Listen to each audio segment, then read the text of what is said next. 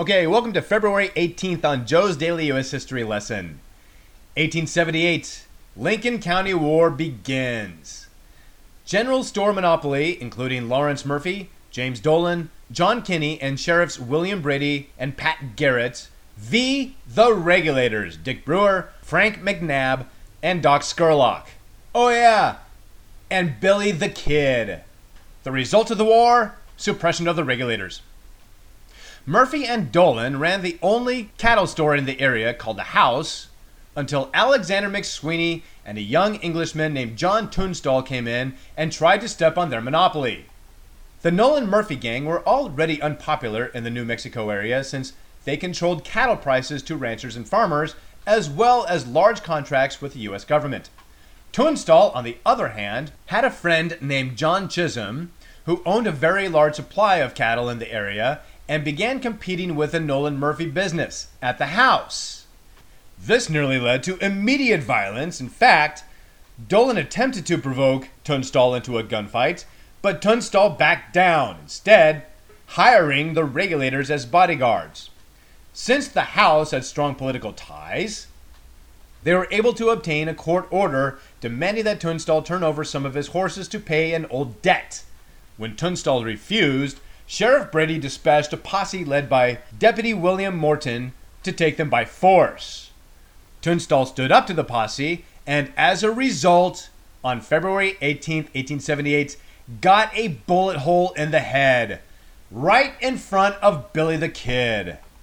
Billy and the regulators waged war against the Dolan Murphy gang, which ended with 19 people dead, including McSweeney and Sheriff Brady. Lincoln County became a war zone until 1878 when newly appointed Governor Lew Wallace offered amnesty to those who surrendered peacefully as long as they weren't already under indictment, which either included or excluded Billy the Kid, depending on what you read.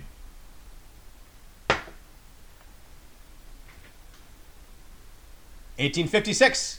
The Know Nothing Party convenes in Philadelphia. AKA the American Party, the Know Nothings began in the 1840s as an anti immigration and anti Irish Roman Catholic party of native Protestants who felt that their economy was being threatened. The Order of the Star Spangled Banner and the Order of the United Americans were formed within this group, and when asked by the press about their political goals, they were told to claim to know nothing. By 1852, the Know Nothing Party gained political momentum, and conservatives who neither supported pro nor anti slavery movements, found a place in this American Party. On February 18, 1856, they convened in Philly and nominated Millard Fillmore for their choice for president. But by 1856, the party split.